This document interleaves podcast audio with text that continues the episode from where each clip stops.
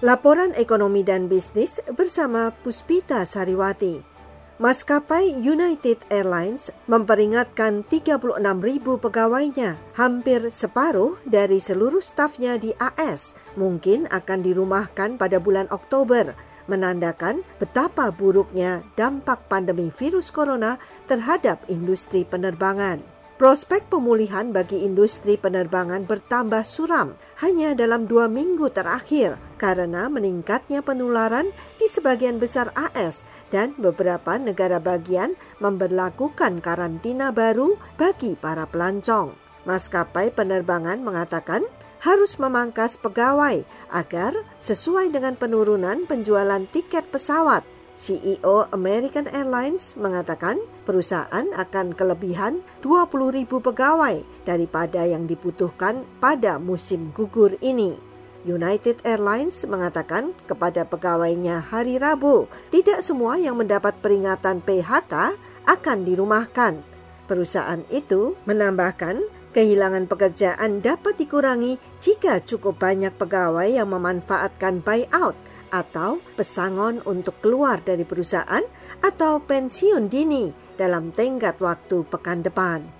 Helen Becker, pengamat ekonomi untuk kantor investasi dan keuangan Cowen, memperkirakan maskapai penerbangan AS akan mengakhiri tahun 2020 dengan 150 ribu hingga 200 ribu karyawan, lebih sedikit daripada yang dimiliki akhir tahun 2019, kerugian yang jauh lebih besar daripada yang ia perkirakan. Pemberitahuan yang diklaim oleh United kepada para pegawainya adalah untuk mematuhi undang-undang yang mewajibkan perusahaan memperingatkan pegawainya setidaknya 60 hari sebelum PHK massal dilaksanakan. Pegawai yang dirumahkan termasuk 15.000 pramugari, 11.000 layanan pelanggan dan petugas di gerbang, 5.500 pekerja pemeliharaan, dan 2.250 pilot beralih ke Spanyol. Meskita, Masjid abad ke-8 yang diubah menjadi katedral merupakan tempat wisata yang paling banyak dikunjungi di kawasan Andalusia di Spanyol Selatan. Tetapi sejak dibuka kembali akhir Mei, hanya 16.000 orang mengunjungi tempat wisata yang terdaftar dalam warisan dunia UNESCO sebagai salah satu karya arsitektur Moore yang paling sempurna. Sebelum pandemi, jumlah angka pengunjung itu biasanya tercatat dalam seminggu. Perlu berbulan-bulan untuk memulihkan arus kunjungan itu, kata juru bicara gereja Jose Juan Jimenez Gueto. Meskipun dana disisihkan pada tahun-tahun sebelumnya untuk membiayai pegawai yang tetap sibuk dengan proyek pemugaran.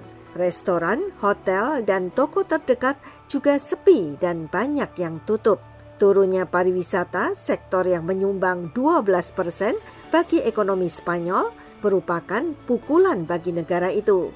Di Andalusia, hunian hotel rata-rata hanya 25 persen, 10 persen lebih rendah daripada di hotel-hotel di sepanjang pantai, kata Francisco de la Torre, kepala Persatuan Hotel di kawasan itu. Ia khawatir kalau restoran di Andalusia pada akhirnya harus memangkas sepertiga dari karyawan mereka.